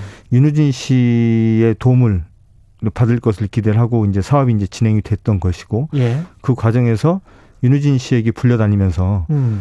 전현직 검사들 그리고 고위공직자들에게 뭐 밥을 사고 아. 골프비를 내고 예. 이제 그랬다는 내용을 이제 그 폭로를 하신 거고 밥을 사고 골프비를 대납하고 네네 예. 이제 그랬다는 거고요.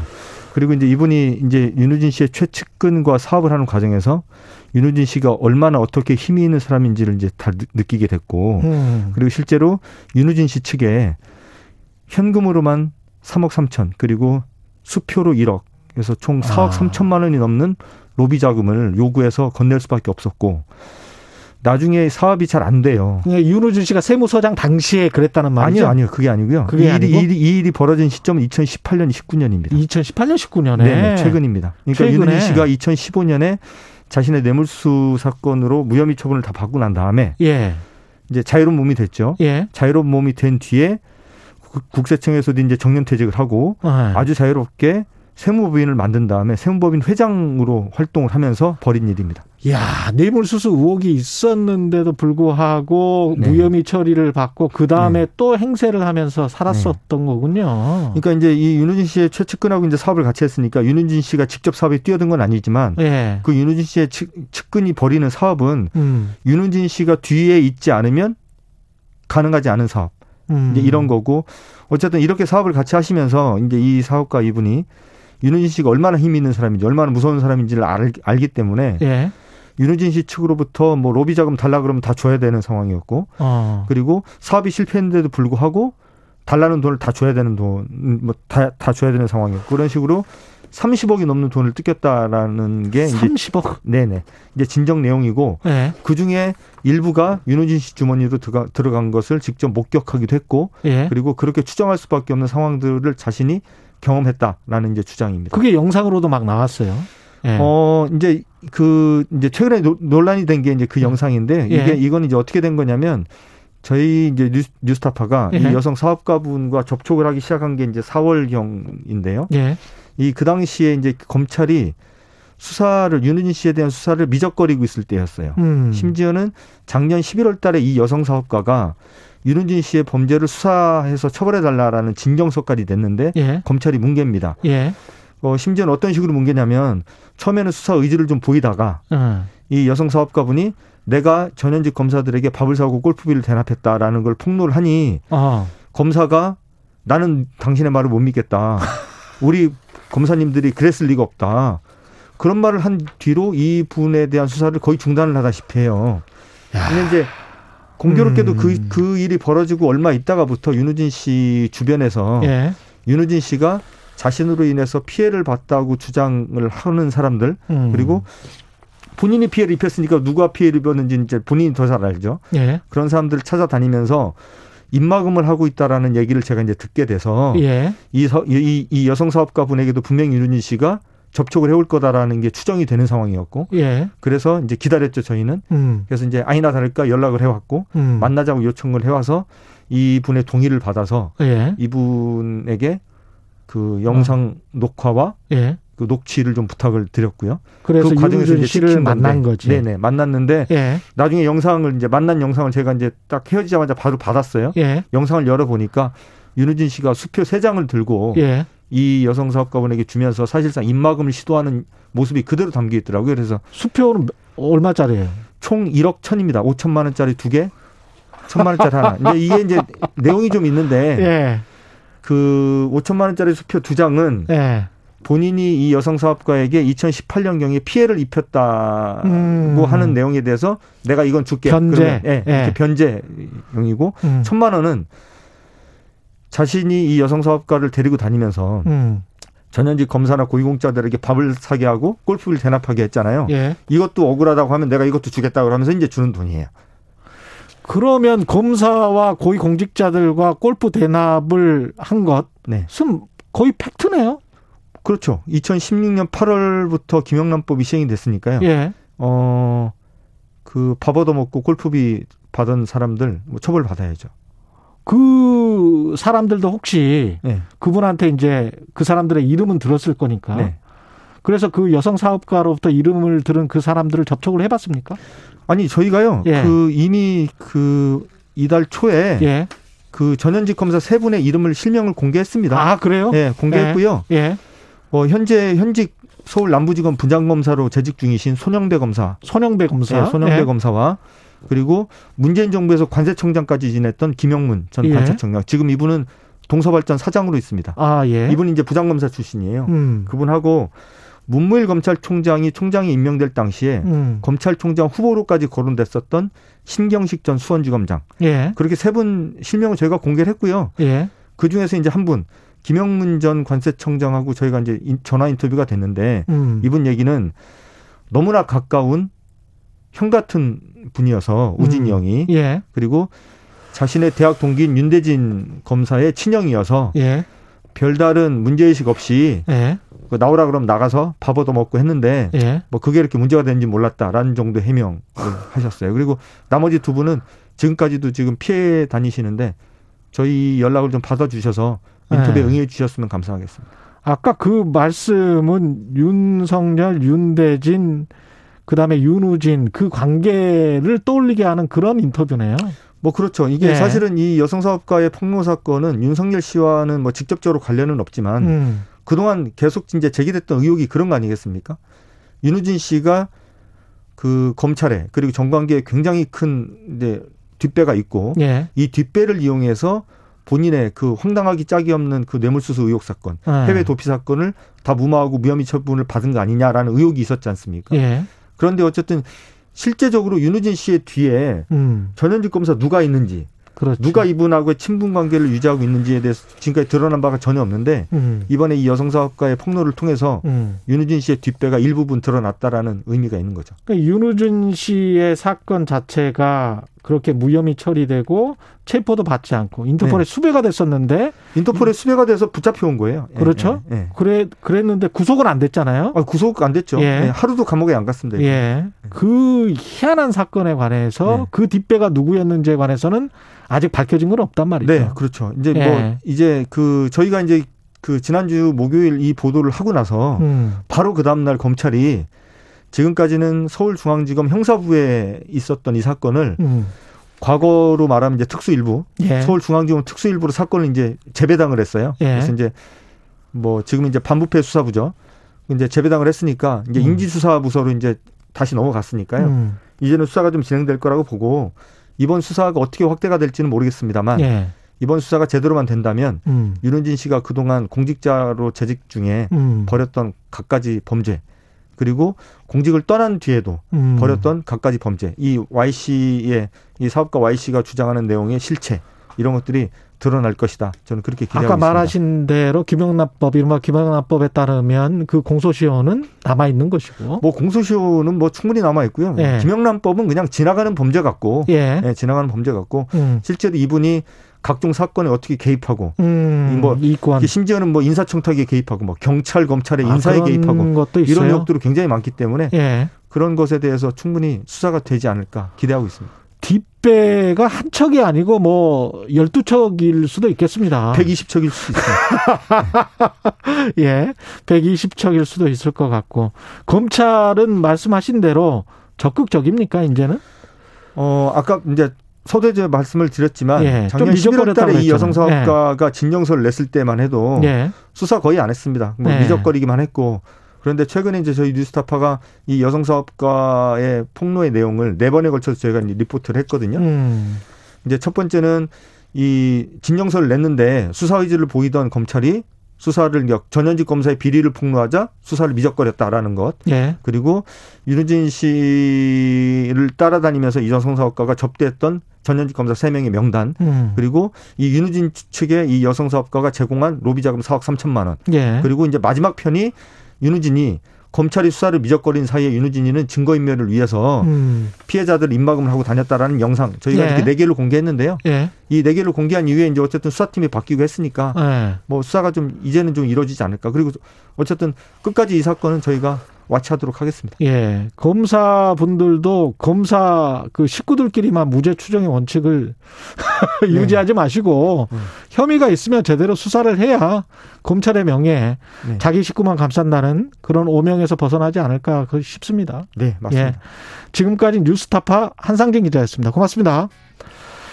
8월 19일 목요일 KBS 일라디오 최경련의 최강시사 오늘은 여기까지고요. 저는 KBS 최경련 기자입니다. 내일 아침 7시 20분에 다시 돌아오겠습니다. 고맙습니다.